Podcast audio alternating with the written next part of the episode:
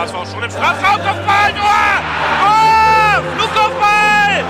Und da ist er endlich drin, 1 zu 0 für den HSV und es ist kein Zufall. Jetzt aber die Szene, Bakary hat ja nicht gewürfen, alleine aufs Tor zu. Bakker Machine, ja! 1 zu 0! Tabellenführer und Sieger dieses Spitzenspiels ist nur ein Club und das ist nur, der HSV. Moin, ihr Lieben, herzlich willkommen zum Podcast Dienstag des Volksparkgeflüsters mit Nando. Fiete. Berger. Und Lasse. Wie ihr mitbekommen habt, der HSV darf seit Montag in, mit Einschränkungen trainieren. Die DFL überlegt, wie sie die Saison zu Ende machen kann ab Mai mit Geisterspielen. Alles noch sehr vage und deswegen gehen wir einfach weiter in unserer Flashback-Reihe nachdem Fiete und ich unsere Saisons vorgestellt haben, ist heute unser Coach dran. Bürger, du hast das Wort. Deine Saison 2009, 2010. Ja, dann äh, ja, legen wir mal los. Trainer damals äh, Bruno Labbadia 1,0. Und äh, das, als der vorgestellt wurde, äh, ich, ich war ja nicht so alt damals, ähm, wurde er gesagt, ja, das ist es ist der Bruno. Meine Mutter kannte plötzlich den HSV-Trainer und sagte, das ist ein hübscher Kerl. Und ich habe gedacht, woher kennst du den Trainer vom HSV? Und dann hat sie mir erzählt, dass sie sogar in den jungen Jahren Bruno Labbadia ganz, ganz toll fand. Ja, und dann, ähm, ja, Bruno Labbadia, das war das, das, da waren wir noch halbwegs äh, erfolgreich und der war ja auch bei den Spielerfrauen beliebt, hat man ja mitbekommen, so nebenbei. Der schöne, der schöne Bruno. Ja, genau. Bruno 2,0 habe ich auch noch eine, eine schöne Geschichte. Das war, als er angestellt wurde mit, äh, habe ich ja Lakshu Labadia, habe ich ihn Lakshu Labadia getauft. Und seitdem nur mit, bin ich nur mit Lackschuhen rumgelaufen, bis ich die abgenommen habe, das in einen Tag und normale Sneakers eingezogen habe. Dann haben wir das Spiel verloren und ich dann gleich wieder auf äh, Lackschuhe umgestellt. nicht ernst, haben wir doch noch die Klasse gehalten. Ja, Barfuß oder Lackschuh, ne? ähm, ja, es war, war, war spannend, ne? Also die Diskussion um Martin Johl und, und Didi Beiersdorfer im Sommer. Und, und dann auch der Abgang von Didi und natürlich die heiß diskutierte, wir wollen unbedingt Bruno, wir zahlen noch eine Ablöse an Leverkusen. Und er kam schon mit äh, immensen Erwartungen und Vorschusslorbeeren her für den Fußball, den er in Leverkusen zu drei Viertel der Saison hat spielen lassen. Was mich gestört hat, war, wir haben eine hohe Ablöse gezahlt, obwohl er sowieso geflogen wäre. Ja, ja, das äh, war, war also, damals ein bisschen, ja, genau. Er war, war nicht unumstritten in Leverkusen. Die Saison hat er am Ende nicht so gut zu Ende bekommen, wie er sie angefangen hat. Aber trotzdem, ne, in Hamburg waren alle gehypt, fand ich. Oder Bürger? Also das war schon, Ne, wenn deine Mama schon irgendwie ja, dann, dann die, die Bravo-Posters von, von Bruno irgendwie an der Wand hatte, dann muss das ja was bedeutet haben. Also, aber das, äh, jetzt wo das so gehypt war, ähm, das war ja auch das, das Jahr, wo äh, Bayersdorfer rausgeflogen ist und äh, hier Reinhard und, und ähm, Hoffmann selber die den Kader zusammengestellt hat. Ähm, das, das war ja plötzlich, und das, das, das hängt ja auch damit zusammen mit, mit der Ablöse von, von Bruno, dieses, ähm, wir wollen, wir wollen große Namen, wir wollen was, was, was hot ist in Europa, das, das nehmen wir uns einfach, ähm, was, was möglich ist. Also Basti Reinhardt war da ja noch nicht mit dabei. Äh, das, Ach, der wurde äh, später eingestellt, ne? Ja, das Prinzip war ja, man wollte eigentlich ohne Sportdirektor, der Trainer sollte das mitmachen, weil im Vorjahr war hier Felix Magath ja äh, mit diesem Konzept Meister geworden. Und wenn der VfL damit Meister wird, dann ist das für den HSV ja nur gerade gut genug. Ne? Genau. Stimmt, stimmt, genau. Wir hatten dieses Vakuum und, und hatten da, glaube ich, auch diese, ähm, diese Leaks äh, aus dem Aussichtsrat, welche Kandidaten da alle kommen sollten. Ich glaube sogar Roman Grill, der war damals der Spielerberater von Trochowski, war mit auf der Liste. Ich habe das jetzt alles nicht mehr nachgeschlagen, aber da wurden so ein paar Namen. Ich glaube sogar Matthias Sammer wurde damals gehandelt. Matthias Sammer war später. Das war, das war in der, in der hier Winterpause. Ja, ja, aber insgesamt diese Sportchef-Posse. Wir hatten keinen. Ja, ja, das stimmt. Also und, und dann auch Matthias Sammer und dann wurde es aus dem Aufsichtsrat bekannt gegeben und dann hat er wieder abgesagt, bis man sich dann irgendwann auf Basti Reinhardt einigte. Aber im Sommer gab es ja diesen großen, das große Theater erstmal, Bayersdorfer schmeißt hin, weil er mit Bernd Hoffmann nicht mehr konnte Und der Aufsichtsrat, ja, hatte dann äh, sich nicht gegen Bernd Hoffmann entschieden und Bayersdorfer war dann weg. Trotz alledem hatte ich auch das Gefühl, vielleicht auch ähm, wegen, aufgrund der Transfers, da geht was, Bürger. Ja, aber das, das war nämlich auch das Gefühl. Ich kann erinnern, ich war damals in, ich kann mich nicht erinnern, was das Forum hieß, so ein HSV-Forum, so ein, so ein ziemlich kleineres, äh, wo wir nicht so viele waren, das war alles ganz gut. Und wie da diskutiert würde über Markus Berg, über Elia, über Roberto, das waren ja auch die Zugänge, die, also Markus Berg, der war ja U21 ähm, EM-Top-Torjäger gewesen und war von allen gejagt und der HSV schnappt sich ihn. Das war ja ungehört damals ähm, für 10 Millionen. Dann kann man sich ja fragen, dann hat man einen neuen jungen Stürmer gekauft und alles ist gut, aber hat dabei vergessen, dass man schon im Kader äh, Guerrero und äh, auch Petric hat. Die, die, die Transferstrategie damals von Hoffmann war ja so ein bisschen, wir kaufen was Namen und, und, und Rang hat und, und versuchen da irgendwas aufzubauen. Das, so kam, kann ich mir das auf jeden Fall noch erinnern, dass, dass ich erstmal gedacht habe, oh, wir holen erstmal ähm, tolle Namen und, und große und versuchen da jetzt wieder was, was Schönes aufzubauen. Ähm, ich, ich, ich hatte so hohe Erwartungen an, an Markus Berg und auch äh, Elia. Elia hat ja auch, ist ja auch wie Blitz und Donner gestartet, bis er gegen Mainz äh, kaputt getreten wurde. Genau. Also bei Elia habe ich gedacht, wer ist das? Muss ich ganz ehrlich sagen, warum geben wir so viel Geld für einen mir unbekannten oder unbekanntes Talent aus Holland aus? Bei Si Roberto dachte ich, Wahnsinn. Äh, kann der noch? Der ist doch schon alt, aber ah, das, das ist aber noch ein, ein Künstler. Äh, Rogenal, großer Name damals gewesen. Mhm. Für die, für die, War für der die Name so groß? Ich fand schon. Also der war Nationalspieler, der hatte mit Tschechien und auch in Italien eine recht gute Vita. Hm, War zumindest jetzt nicht mal eben so ein kleiner Transfer, der auch irgendwie 6 Millionen Euro verschlungen hat. Und Markus Berg, klar, da haben alle gedacht, boah, wir kriegen hier das Stürmertalent Europas.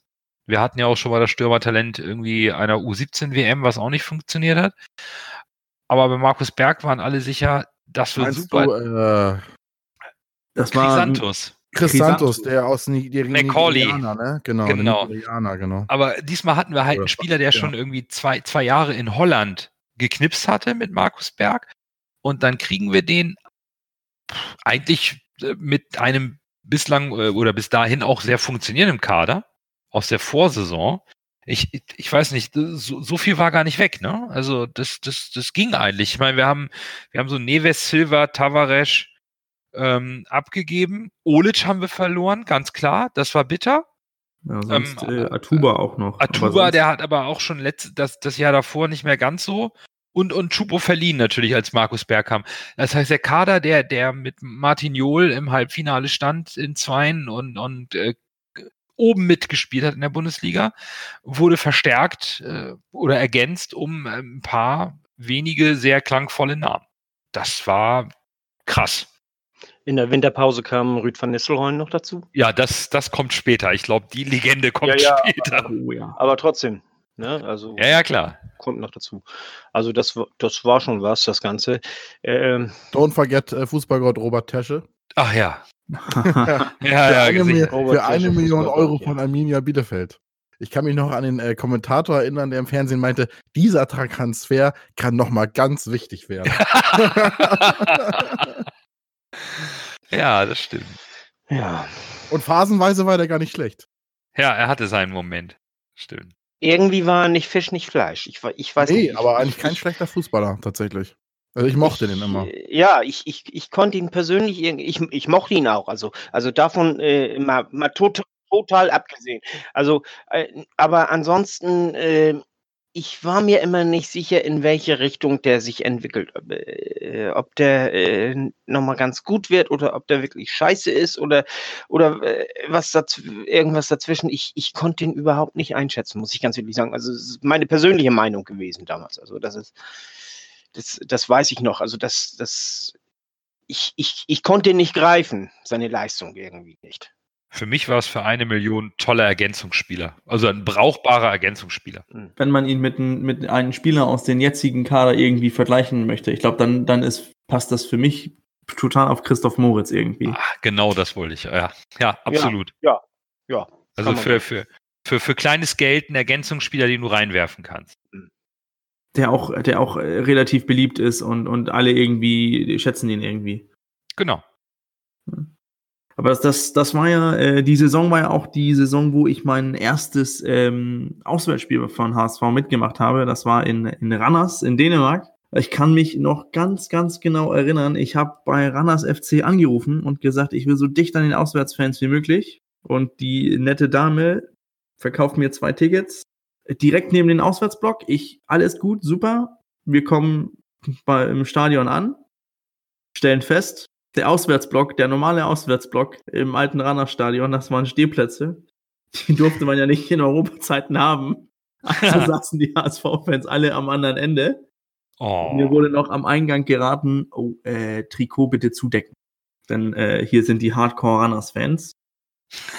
Hardcore-Runners-Fans, das waren äh, vier, fünf Männer mit riesigen Bierbäuchen und äh, ab und zu mal eine, einen blöden Spruch über, äh, über das äh, HSV kein Fußball spielen kann. Äh, das sind nur Hamburger, Hamburger. Ähm, wir sind dann Mitte der ersten Hälfte sind, haben wir uns dann am anderen Ende am Nähe vom äh, HSV-Block hingesetzt. Ähm, war dann deutlich besser.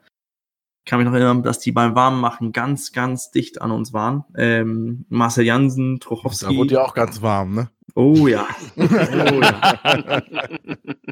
Das waren noch Zeiten. Dass wir dann noch das Rückspiel, obwohl wir 4 zu 0 in Randers gewonnen haben, dass wir dann noch das Rückspiel verlieren, das war doch irgendwie, das ist, ich, das begreife ich heute noch nicht, wie das passieren konnte, aber naja. Das war ja so der, der Anfang, also im, im Sommer, äh, ich bin da gerade bei der, äh, na, einer äh, Abitur, also dänische Handelsschule, bin ich da angefangen. Ähm, das war, war alles ganz neu. Äh, ich war das Jahr davor, war ich ähm, im, im, im Internat. Äh, das darf man nicht falsch verstehen. In, in Dänemark ist das nichts, nicht so negativ wie in, wie in Deutschland gesehen. Also, es ist, Also du warst nicht Ja. im Knast. nein, nein, nein, das war, in, in, in Dänemark ist es halt so, das machen viele, viele, um ein bisschen erwachsener zu werden, ähm, dass sie ein Jahr von den Eltern weg sind und so weiter. Das ist alles, alles ganz Hat nicht so geklappt, ne? Nee, das leider nicht. Nee, aber dann ähm, alles neu irgendwie. Aber was, was mich dann festgehalten hat, war dieses HSV-Forum, wo ich verdammt viel Zeit gebraucht habe. Ähm, ich glaube, das war für mich, für mein schriftliches Deutsch auch besser als jede, jeder Deutschunterricht, den ich jemals hatte, ähm, weil ich da so viel Deutsch geschrieben habe. Ja, und da wurden die Transfers auch ge, geschrieben und äh, Gerüchte kommentiert und so weiter. Und ich kann mir deutlich erinnern, als, als Markus Berg vorgestellt wurde, habe ich bei seiner Facebook-Seite was gepostet. Äh, ich freue mich so einfach auf Dänisch geschrieben, weil der ist ja äh, aus Schweden, der versteht das alles gut. Ich war da richtig im Feuer und Flamme. Das wird die Saison, wir werden Meister und so weiter. Ich glaube, das, hab, das war das Jahr habe ich auch noch gespielt. Äh, also getippt, der HSV wird Meister und 100 Kronen drauf gesetzt. Was ist das Äh, in Euro? Das wären, das sind, das sind 13 Euro, 13, 15 Euro. Quote 16 gab es da noch. Ui. Ja, Tolga Arslan hatten wir vergessen als Zugang übrigens. Stimmt, ganz jung. Von, von Den Dortmund aus fand der ich auch immer gut als Spieler. Den mochte na, den mochte ich auch. Der, konnte, der hatte irgendwas. Ja, der hat auch, aber der hat seine Karriere und sein Talent auch irgendwie. Der hätte, da hätte er viel mehr mit was machen können. In meinen Augen. Also was, was mir noch an, also von, von meiner Seite aus, von, von der Saison ganz, ganz klar ähm, in, in den Raum steht, ist, ich habe Bundesliga in Dänemark konnte man damals nur äh, ganz selten sehen und wenn dann die Spiele real life, heißt, das musste passen. Ich glaube, das war mit der Premier League, wo das eine Spiel erstmal fertig sein musste, heißt, die Spiele haben wir, haben wir nicht live gesehen, sondern verschoben.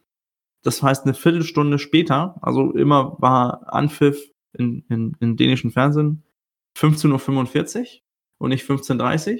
Den Da war hat nicht man- live. Hat, nein, Real Life haben sie das genannt. Da hast du immer eine, Warum das denn?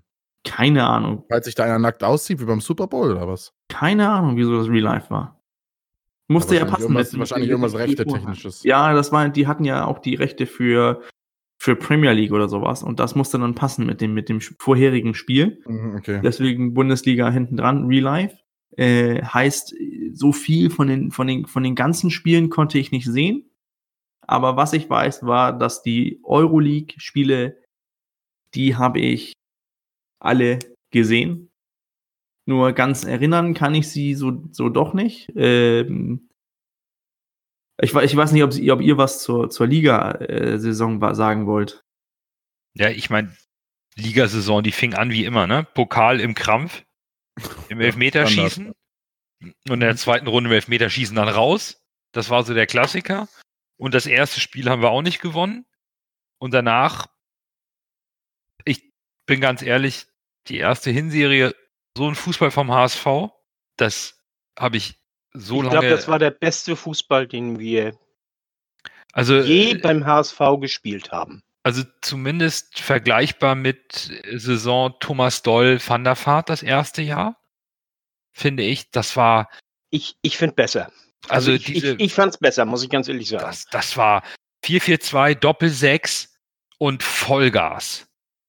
Ich hab, boah, das war, also was, was der Elia da aufs Parkett gezaubert hat Der hat so was der- stark begonnen. und was, der, der hat, der hat Gegenspieler aussteigen lassen, wie man sagt, auf dem Bierdeckel, wo ich gedacht habe, Ja. der Mann ist, ist König und sehe Robertus Eleganz auf dem Platz. Ich hatte Gänsehaut im Stadion, wenn der den Ball hatte. Das war so schön. Das war so fehlerfrei. Das war so elegant. Das, da, äh, ich, ich, da war ich fassungslos. Ich habe nicht gedacht, dass wir so ein Fußball spielen können. Und das, äh, das war irre. Da, da hast du auch gedacht, boah, also ich meine, die Liga war damals halt äh, super eng. Wir waren auch wieder kurz, kurzzeitig mal Tabellenführer, aber ich meine, das, ich meine, die erste Niederlage vom HSV in der Liga war am 11. Spieltag. Am 11. Das, äh, also da, da hatte man wirklich das Gefühl, der HSV macht den nächsten Schritt in dem Jahr. So Ja. wirkte das. Zumal auch, wir haben ja auch, äh, das ist ja auch, auch der Sinn von den Transfers gewesen mit, mit hier äh, Se Roberto und nachher auch mit Van Nistelrooy. Man wollte dieses Sieger gehen. Wir haben ja im Jahr davor, haben wir ja, äh, da haben wir letztes Mal ja drüber gesprochen, bei den Bremen-Festspielen, so, da fehlte uns so dieser letzte Kick. Und den wollte man damit kaufen. Mhm. So. Ja, irgendwie, genau. Also man hat versucht, gezielt zu investieren, um, um genau Mhm. die Lücke zu schließen, ne? Vollkommen richtig. Genau. Und, und der Hype, der Hype war ja riesig, ne? Ich meine, wir hatten über 55.000 Zuschauer in der Saison durchschnittlich bei Heimspielen. Das Ding war äh, fast ausverkauft, jedes Spiel. Ja. Das, da, äh, also die Stimmung war, war irre. Europa League ist ja wieder, äh, ne, das war irgendwie unsers. Aber, aber auch in der Liga, das ging los. Pff, ein Traum. Also war, war einfach richtig, richtig geiler Fußball. Ja, war das. Also, Obwohl Europa ist ja, ist ja ziemlich schlecht gestartet bei uns, weil wir, das haben wir, haben ja 3 zu 0 auswärts in Wien verloren. Ach ja, die Rapid-Viertelstunde, ja, ja, ja. Genau. Im Ernst-Happel-Stadion. Stimmt. Da darf man mal verlieren. Ja, ausnahmsweise. Aber äh, stimmt, wir haben in Europa haben wir, haben wir verhauen, ne? Erstmal. Naja, du, wir Also, haben ja, klar. Celtic, Celtic zu Hause geschlagen im, ähm, wie heißt das Stadion? Celtic Park? nee, ähm, Nee. Äh, äh, Oh, jetzt wird's äh, peinlich. Äh, äh, äh, Ibrox, Ibrox ist äh, Rangers. Ibrox Ja. ist Rangers. oh, der Timo steigt uns aufs Dach. Liebe Grüße an Timo Horn. Dass wir Ibrox und äh, Das ist doch Celtic Park. Es heißt Celtic Park, ja. heißt das Celtic Park? Ja, hat aber noch einen anderen Namen. Das heißt, äh, also jetzt heißt es Celtic Park so. Ah, okay. Ich Aber hätte- da hat ob, man- es- ob es damals irgendwie anders geheißen hat, ich weiß es nicht. Aber da hat Markus Berg damals zum 1-0 getroffen, Stimmt. Ja. zum Ja. Sieg. Ja, und dann P gegen PSV Eindhoven sind wir noch weitergekommen. Gegen Anderlecht aus. Ja, ja, wir haben da richtig so eine ähm, Holland-Belgien-Tour gemacht in den, in den Auswärtsspielen oder in den hier, äh, In der Europa League. genau, gegen Eindhoven, Anderlecht, Lüttich. Ja, da hatten Mhm. wir, da hatten wir so ein bisschen, ähm, wie soll man das nennen? Äh, Auch ein bisschen dankbare Gegner. Also jetzt nicht die stärkste Liga und auch vielleicht nicht gleich die stärkste Truppe. Eindhoven war knapp. Gar keine Frage. aber auch die, die, die Gruppenphase, ja, das, das, das, das lief halt wieder gut an. ne? Man hatte dieses Europa, Europapokal-Gehen im, im Verein, fand ich. Das, das, das waren Highlight-Spiele, Flutlicht. Und die gingen irgendwie immer zugunsten des HSV aus. Man, man hatte sich da so richtig eingegroovt in den Jahren. Ich meine, das war damals, wo Sat 1 die übertragen hatte und ich die in Dänemark alle sehen konnte. War das Sat 1? Ah, ich glaube ja. Da kann ich mich ganz deutlich erinnern, als wir in Lüttich, als äh, Petric den, den Fallrückzieher gemacht hat, das, das Tor vergessen. Ah, das, ich glaube, ah, das war Traum, ja. Nee, das, Flanke das von vergisst, glaube ich, keiner von uns. ja, Flanke von Naogo und dann Petric einfach äh, Fallrückzieher, Volley. Und dann dauert das, ich glaube, kurz nach dem Jubel, nach dem Wiederanpfiff, hörst du einfach im Stadion Hamburg meine Perle singen. Das ist, da kriege ich jetzt beim Erzählen so voll die Gänsehaut, dass man das durch im Fernsehen gehört hat, dass Ja. der HSV in Europa so dominant ist wieder, das ist, ja, Ja, wir, ja, wir hatten die Top das 20. waren ja. Zeiten. Ja, wir haben die Top 20 erreicht, ne? Also wir waren da irgendwie in den, in, ich glaube sogar mal 13. in dieser Rangliste Ich glaube, ich meine elf. Oder In der 11. Spitze waren wir mal auf Platz elf. Elf beste europäische Mannschaft. Ja, wir haben. Alter Schwede. Naja, und dann Also- packst du halt, dann packst du im Winter, Ja, packst du kommt- den Hammer aus, ne? Ey, Ich ich, mein- als ich diese Nachricht gelesen habe, Ich war fertig. ich war absolut, das war unfass, unfassbar. Das war, für mich war das der beste Fußballer auf, also der, also der beste Torjäger in der Champions League war das für mich. Das war für mich, der hatte Gottstatus. Also ich, Ja, ich da Eine, waren- eine da Legende, es war mehr als eine Legende. Ruud van Nistelrooy. Also Aber da kamen doch auch die ganzen, äh, der Van Nistelrooy wartet nicht auf den Bus, der Bus wartet auf Van Nistelrooy. Ja, Und das- alle diese, Ja. diese Chuck Van Norris. Nistelrooy und so bei. Manchester United in der Champions League, das war unfassbar, die Torquote, die der hatte. ja, das war, das war komplett irre, ne? Ja. Da wurde, das wurde ja unter Verschluss gehalten und es kam nichts raus.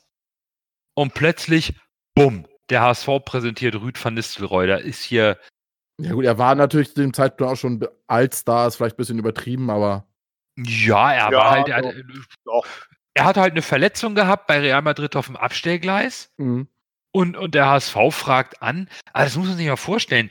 äh, Ne, der HSV das ist so, als, fragt an. das wäre und, und jetzt sagt, so, als wenn wir irgendwie in zwei Jahren Cristiano Ronaldo kriegen würden. Ja, äh. Ja. genau. So, jetzt ähm, gucken wir mal, ob das überhaupt klappt. genau. Und, und, dann, und dann sagt er, na klar, komme ich hierher. Und ich habe das Trikot mit Autogramm und Widmung, das hat mir damals Boris vom Training besorgt, das habe ich immer noch im Schrank hängen. Ich, ich konnte das nicht fassen. Der, der große Rüd, ich meine, er war nicht mehr so schnell wie früher und vielleicht nicht mehr ganz so beweglich, ne? Aber äh, der ist, äh, wie sagte das äh, der Kommentator, so abgewichst vom Tor. Das war so irre. Das Spiel gegen Stutt, das Spiel Ja, gegen genau, das Stuttgart. war Ja. das Debüt. Das war ne? so geil.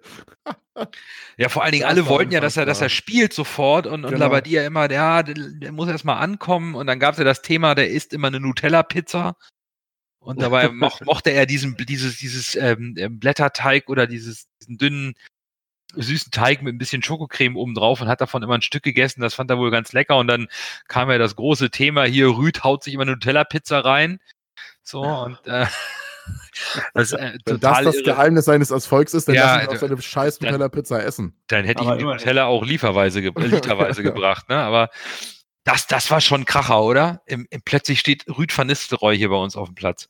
Ja, das war unfassbar. Äh, Das war, Wie das, gesagt, und dann das Spiel gegen. Stuttgart. 1 zu 2, dann kommt er rein und dreht das Ding erstmal. Das weiß ich noch genau. Das war. Das war Oh, Davon gibt, ich meine, davon gibt es bei, bei YouTube irgendwo ein Video. Kann das ja, gibt's ein ja, ja, das ist der Kommentator ist Auf jeden komplett, Fall. Der ist ausgerastet, ne? Das, Ja, nicht, nicht nur der Kommentator. Nicht ich- nur der Kommentator. Nee. ja. ja, Ich gut. auch. Ja, ich, der, der, ich konnte ich konnt gar nichts mehr. Da steht das 1-1 und dann kommt er rein und, und Buff 2-1, Buff 3-1 innerhalb von zwei Minuten. Ich denke, niemals. Nie, nee. Das, das war, da, da habe ich auch gedacht, so, okay, okay, vielleicht geht was. Ne? Ich meine, in der Liga, in der Liga war es aber trotzdem, Nee, war das nicht 1-1 und Schwierig. 2-1 sogar? Nee, er hat, er stand 1-1 und er hat das 2-1, meine ich, und Ach so, 2-1 okay. gemacht, oder? Ich Er meine, hat, es er hat stand binnen 0-1. zwei Minuten, ich meine, es stand 1-1. Oh Gott. Sehe ich jetzt Blödsinn? Gucken wir nach. 1-3 haben wir gewonnen. Gewonnen, Ja, genau. ja, also ja, wird- hat dann nur recht. Ja. Nanos Geschichte stimmen. Also ich meine, dass, dass er bei 1-1 reinkam und dann innerhalb von zwei Minuten 75, 77. Ja, ich kann mich noch ähm, erinnern, ich kann mich noch erinnern, wie er dann die beiden Dinger gemacht hat und dann hat die Sky irgendwie da gezeigt, wie er zum, äh, zum Zaun gelaufen ist und die HSV-Fans alle vollkommen ausgerastet sind. Ja, komplett, ne? Dieses Rüd. ne? Ja, das genau. war dann, er stand dann da am oh. Zaun, das weiß ich noch. Also ja. Markus Berg hat in der 23. Minute das 1 zu 0 gemacht. Dann hat ähm, Christian Presch äh, den Ausgleich gemacht in der 55. Minute. Ja. Und dann 75, Äh, 77. in der 65. Minute ist Rüd dann für Petric gekommen und Tesche ist für Potro und hier Trochowski gekommen und dann in der 75. und 77. Minute hat Ja. Vor, Vorlage Berg, Vorlage äh, Tesche. Also erst Tesche, dann, dann, dann Berg, meine ich. genau. Ja, das war. Da, da, hat er sein, sein- seinen Legendenstatus ja mehr oder weniger äh, direkt bestätigt. ja. Das, das, war, das ja. war komplett irre. Da, ich meine, in der Liga, wir standen, wir standen ja mit einer ganz guten Statistik oder Bilanz, aber nur auf Platz 4 in der Hinrunde. Ne, das hatte mich eigentlich gewundert, aber da war die Liga halt eben sauknapp. Und wir blieben irgendwie, weil es so eng war, auf Platz 4. Auch nach dem Stuttgart-Spiel ist, äh, war alles okay. Ne? Also man war Vierter, man hatte Kontakt nach oben. Ähm, äh, Europa League lief, Van Nistelrooy war da. Und dann Bürger? Ja, was kommt dann immer beim HSV? Eine Trainerentlassung. Das ist eigentlich nicht zu fassen, aber erzähl mal. Und was war nach, äh, nach dem 5-1 gegen äh, Hoffenheim? Hoffenheim. wo der ich, ich, ich habe es irgendwie rausgeblendet, glaube ich, weil ich ja zu der Zeit äh, großer Labadia-Fan war. Äh, aber es, es war ja, hat ja ein bisschen gebrodelt zwischen Mannschaft und, äh, und Labadia. Ähm, angeblich waren da ja was mit ein paar Spielerfrauen. Und äh, nach einer desaströsen Leistung gegen Hoffenheim wurde dann die Reißleine gezogen und äh, Labadia musste gehen. Anstelle kam Supertrainer Ricardo Moniz, zu denen es ja später in seiner Karriere nach äh, Ranners in Dänemark zog, wo es eine tolle Doku gibt. Sowas wie hier Borussia Dortmund Inside gab es auch mit, mit Ranners, wo Moniz, ähm, sollen wir mal sagen, sehr undänisch zur Sache geht mit, äh, mit Trainingsmethoden und Ideen, wo er ganz im Ernst zum Spieler sagt, guck dir mal ein paar Videos an von Ronaldinho, dann wirst du genauso gut wie er. Das hat das er, hat er das nicht meint gesagt. Er, das meint er ganz im Ernst, wie er das zum Spieler sagt. Ach du Heilige. Die, äh, Randers ist da sowas von zusammengebrochen. Der hatte merkwürdige Ideen. Das ging überhaupt nicht mit, mit dieser dänischen Art und Weise. Ähm, Das ging, das ging auch sonst nicht. Er war äh, als Cheftrainer war nicht sehr gut. Er ist äh, von Jol damals bei uns geholt worden. Er war ja bei uns Co-Trainer und äh, ist von Jol geholt worden als Techniktrainer.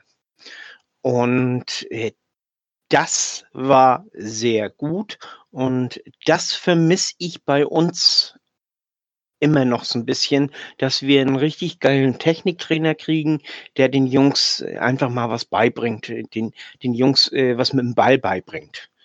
Das, äh, äh, das vermisse ich wirklich. Äh, den, den hätten wir, glaube ich, äh, oft genug gebrauchen können. Und Moniz als Techniktrainer war er spitze, als Cheftrainer nicht. Und zur Trainerentlassung von äh, Bruno Labbadia möchte ich noch eins sagen. Äh, wir haben 5 zu 1 verloren und ich bin sonst immer, äh, sage ich, ach, das ist Spinnerei und so, wenn, wenn solche Gerüchte aufkommen. Aber in dem Spiel bin ich mir sicher, hat die Mannschaft gegen den Trainer gespielt. Denn äh, erstens war sie grottig, aber das kann auch mal so passieren, grottig zu spielen. Aber äh, Tesche hat äh, das Tor gemacht und anschließend hat er sich seine Mannschaftskameraden entschuldigend angeguckt. Und da war ich mir sicher, okay, die spielen gegen den Trainer. Was mich schockiert Also der, hat. der, der hat, der hat so richtig, äh, der hat so richtig, äh, der hat das Tor gemacht und ah, scheiße, äh, tut mir leid, Jungs, das ist mir rausgerutscht, das, ich konnte nicht anders. So ungefähr. So, äh, der hat so richtig entschuldigend geguckt und, und äh, Das habe ich vorher nicht erlebt und nachher auch nicht. Nando. Ja, ich, ich, ich weiß nicht. Ich war zu dem Zeitpunkt einfach so baff.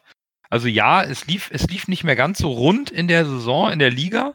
Wir hatten uns da äh, äh zwei Niederlagen am Stück eingefangen, waren auf Platz 7 abgerutscht, ja, schon. Aber da muss ja vorher irgendein Bruch gewesen sein.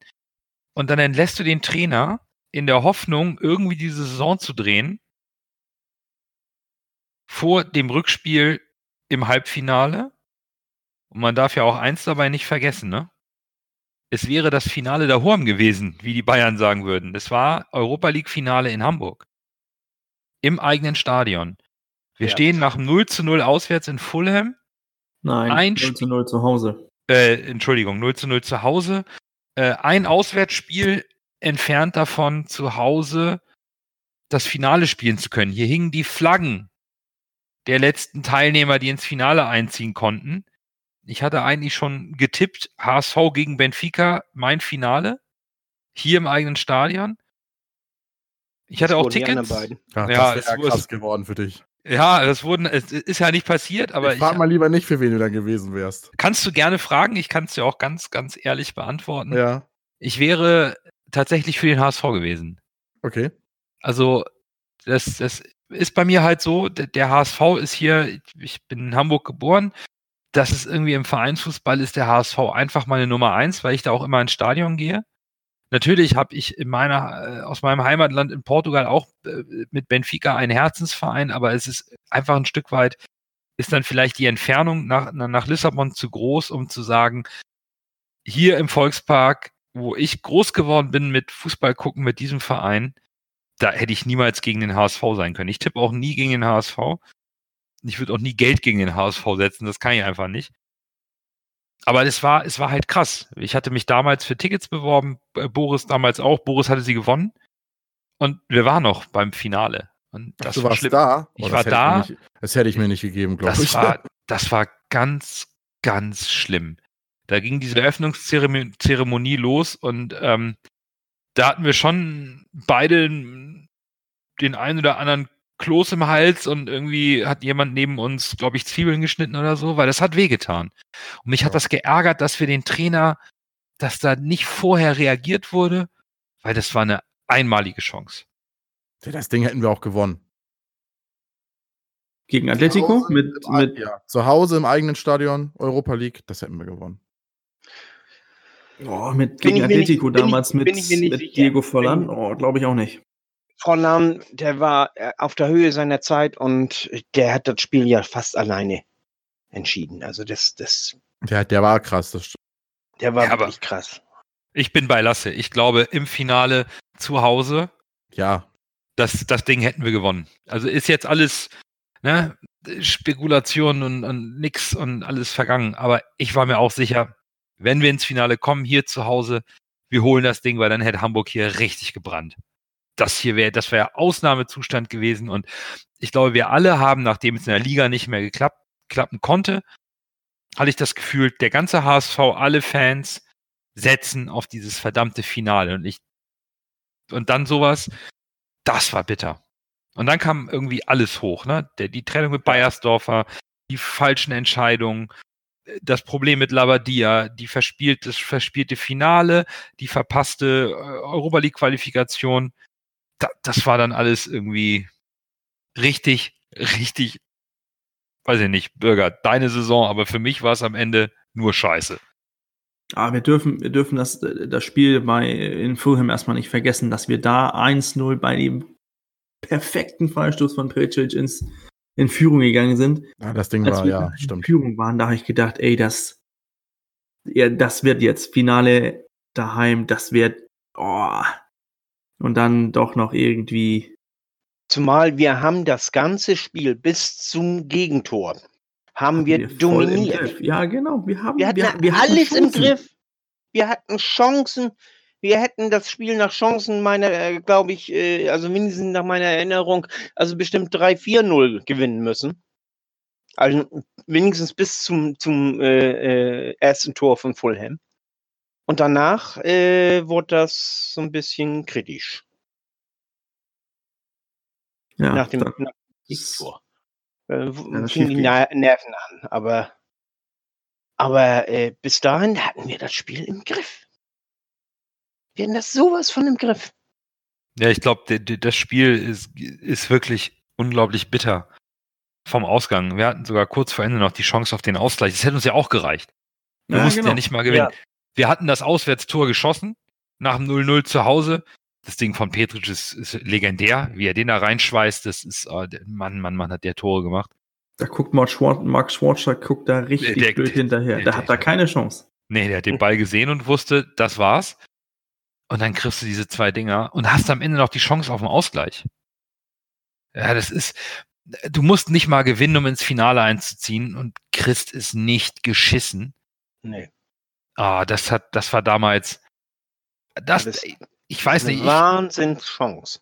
ja, und ich glaube, dass damals äh, schon ein Stück kaputt gegangen ist beim HSV. Ich glaube, äh, kaputt gegangen ist schon vorher was. Schon in der Saison vorher bei den Bremen. Ja, viele sagen ja, es ist schon gegen die, bei den Werder-Spielen was kaputt gegangen. Ja. Vielleicht ist es so, dass, bei, dass es bei den Werder-Spielen angebrochen ist und beim Fulham-Spiel ist es dann komplett auseinandergeflogen. Hm, Also, Also, ich, Das für mich war, sein. also für mich war, war das die Saison, wo ich so gehypt war, wegen den, den Neuzugängen, wegen den Kader, den wir damals hatten und, und wegen, wegen dass, dass der HSV war auf einem guten Weg. Schien es für, für den 18, 18-jährigen Bürger damals, dass alles war super, alles wird gut. Und äh, im, im, im Endeffekt, ich glaube, dass es, ähm, dass die Saison, also das Tor in Lüttich, ich glaube, dadurch bin ich, bin ich so richtig, richtig HSV-Fan geworden, äh, wo das, wo man alles mitge mitgemacht hat. Und, ähm, und deswegen ist das, ist das die, diese, die Saison, die, die mich bei mir so, so deutlich ist. Ähm, jetzt, wo man rückblickend guckt, ich glaube, der, der Einbruch von, von dem Erfolg damals, ich glaube, das fing, das fing mit dem Abgang von Didi Beiersdorf an, obwohl er auch, äh, haben wir letzte Woche noch bei, bei Fites Folge besprochen, auch deftig äh, daneben ge, ge, ge, ähm, gegriffen hat bei welchen, bei einigen Transfers.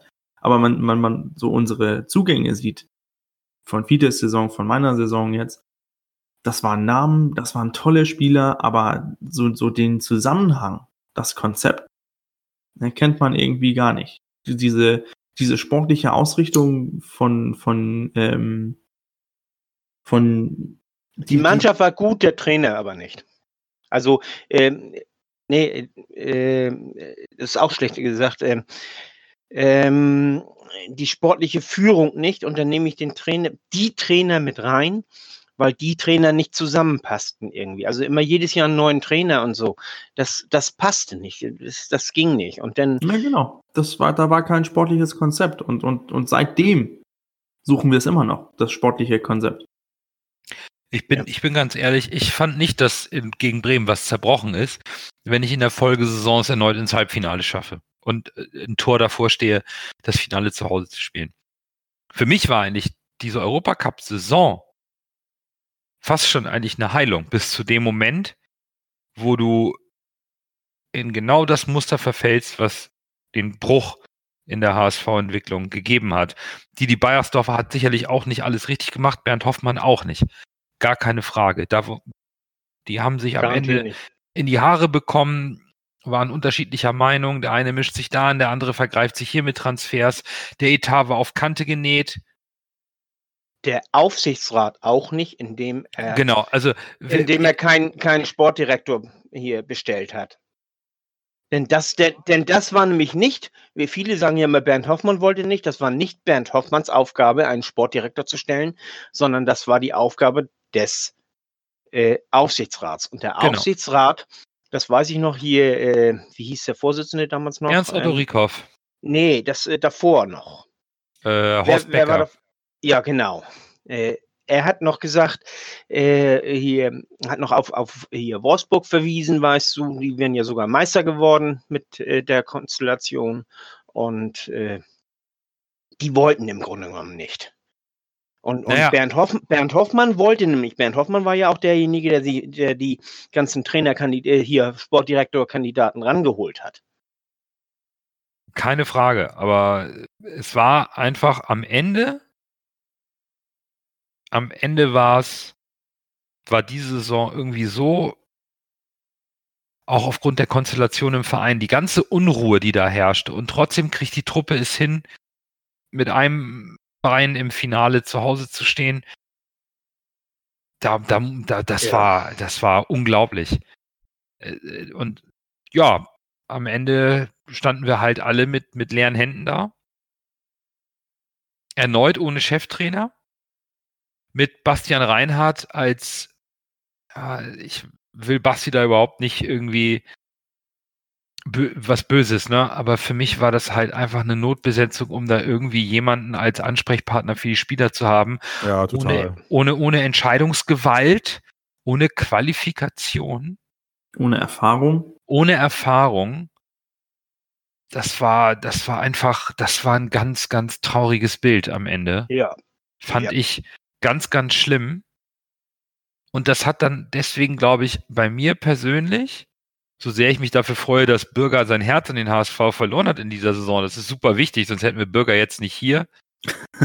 ähm, das ist also super toll, dass ausgerechnet so eine Saison bei Bürger einfach äh, die Warte mal auf meine Saison. ja, also ich weiß, du kommst ja auch noch, du bist der Nächste.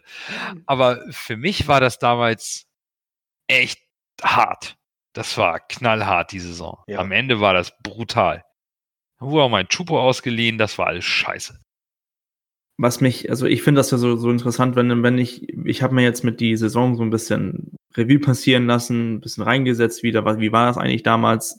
Verzweifelt das Forum gesucht. Ähm, ich, ich, ich kann mich noch ganz, ganz deutlich darauf erinnern, wie ich, wie gehypt ich war für die Saison mit, mit Elia, mit Berg, mit Ah, äh, C. Roberto, mit Rosenthal und dann, wie du sagst, Nano, dass, dass man da am Ende steht man mit, mit leeren Händen da. Du wirst Siebter in der, in der Bundesliga, du bist äh, früh aus dem Pokal raus, du hast diese fantastische Europa League äh, oder UEFA Cup Kampagne, aber das, es wird nichts. Es, am Ende stehst du ohne Finale oder ohne Teilnehmer zu Hause im, im Stadion zu sein. Und da- das ist, Bitter. das ist so bitter, aber äh, die, ich habe damals die Entscheidung überhaupt nicht so schlimm wahrgenommen, wie ich, wie ich, wie ich die jetzt wahrnehme. Also wie, wie ich ähm, zehn Jahre später nehme ich die ganz, ganz anders wahr. Also Katastrophe, dass man doch keinen Sportchef hat. Katastrophe, dass man sich äh, mitten zwei Spiele vor Saisonende vom Trainer trennt. Das ist doch, das, das schafft nur der HSV. Und das Auf ist der- Ja, ja. irgendwie, Da muss schon irgendwas vorgefallen sein mit Labadia. Also ich will da jetzt nicht in diese Spekulation mit einsteigen, aber da muss schon irgendwas, sonst hätte man das nicht gemacht. Ja, Ja, klar. Sonst hätte die Mannschaft auch nicht gegen ihn gespielt. Und denn, Richtig, wie ja. gesagt, ich bin, bin überzeugt davon, dass die Mannschaft gegen ihn gespielt hat. Äh, So wie, wie Tesche geguckt hat, so wie entschuldigend. Das, das Bild habe ich immer noch vor mir. Wie entschuldigend er geguckt hat, äh, als er das Tor gemacht hat. Und äh, dass man den Trainer gewechselt hat, das war richtig. Also mit Labadia ging es nicht mehr. Äh, dass man auf Moniz gesetzt hat, das war der Fehler. Meiner Ansicht nach. Wir hätten da einen Trainer, einen richtigen Trainer gebraucht. du hättest auch vorher die Reißleine ziehen können, die, die, dieser Abwärtstrend hatte sich angedeutet. Genau. Nichtsdestotrotz würde ich aus heutiger Sicht sagen, ich nehme die Saison nochmal. ja, Auf jeden Fall. Also ich glaube Bürger sowieso, aber auch ich persönlich, trotz des bitteren Endes, ich würde die nochmal nehmen. Ich würde mir diesen Fußball in unserem Stadion nochmal angucken. Ich will nochmal auswärts ähm, mit Boris äh, vor der Leinwand sitzen und Nüsschen essen und Bier trinken und diese Europapokalspiele feiern, weil das war geil. Das war, das war einfach, wir waren eine Nummer, wir waren ein Name, wir Jeder waren eine Marke, jeder kannte uns, genau. Wir waren einfach der HSV, der in Europa in der Lage ist, zumindest in der Europa League, zu den besten vier Mannschaften zu gehören. Das war eine geile Zeit. und was hat man Ja. damals gemeckert? Auf was für einem Niveau? Ja, das war Und irre. jetzt vergleich das mal mit unserer Situation. Ja, ja, also da finde ich schon, dass das Ich Bürger kann ja nochmal was über das nächste Jahr sagen. In, nee, warte mal, welches Jahr meinte ich denn? Also, äh, das eine Jahr sind wir Siebter geworden, das weiß ich noch. Da haben wir auch, ach, was, was für ein Scheiß und was der HSV für ein Ja. Mist spielt. Wir waren Siebter. Ja.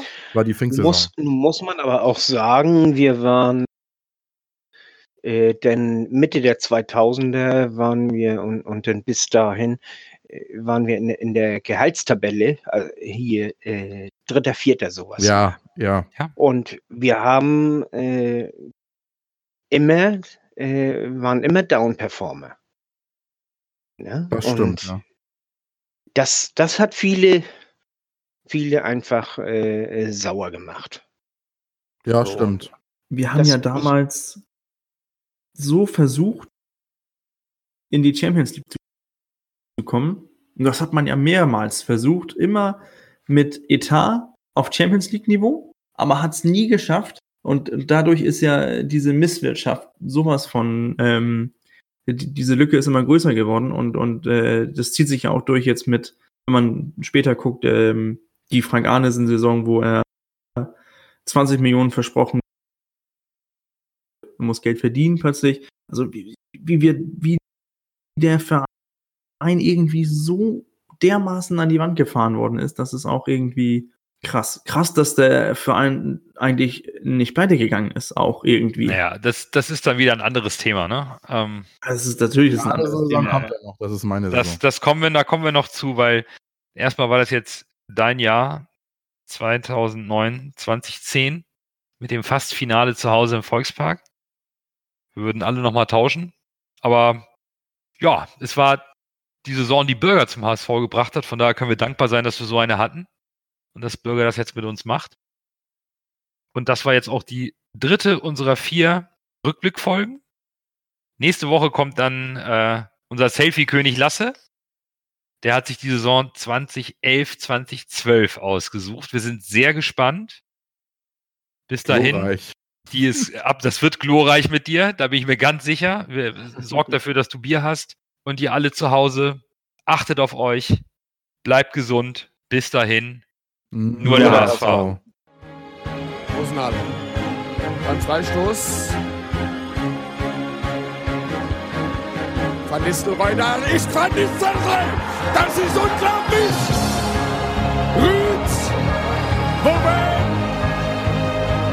Die Tormaschine ist zurück. Da ist es denn zu fassen. Ist es denn zu fassen? Und aus dem Hamburger Block kommt nur Rüd, Rüd, Rüd. Na, bitteschön. Elf Minuten ist er auf dem Platz. Elf Minuten. Die Hälfte seiner Rückennummer. Rüd van Nistelrooy. 1 zu 2 der HSV ist vorne. Das erste Bundesligator des mittlerweile 33-jährigen Torjägers. Sensationeller Einstand für Rüd van Nistelrooy. Einen Ballkontakt hatte der bisher. Einen einzigen. Und das ist der zweite. Und das ist sowas von, entschuldigen Sie bitte das Wort, abgewichst. Alles richtig gemacht. Der guckt sich seinen Gegner aus, der löst sich und mit einer einzigen Blitzaktion bringt der den HSV nach vorne. Du liebes bisschen. Jetzt drehen alle durch in Hamburg. 2000 Trikots von Rüd van Nistelrooy sind in den ersten Tagen verkauft worden. Das macht äh, mal eben einen schlanken Umsatz von 200.000 Euro. Bin mir ganz sicher. Ab Montag dürften die Herrschaften auf der Geschäftsstelle des HSV die Beflockungsmaschine mal aber auf Volldampf bringen. Tesche, der andere Neue, er legt ab. Und da ist er wieder. Van Nistelrooy! Das darf doch wohl nicht wahr sein! Ja, gibt's denn sowas? Was ist denn hier los? Schauen Sie sich das an. Ich sag gar nichts mehr. Ich sag nichts mehr.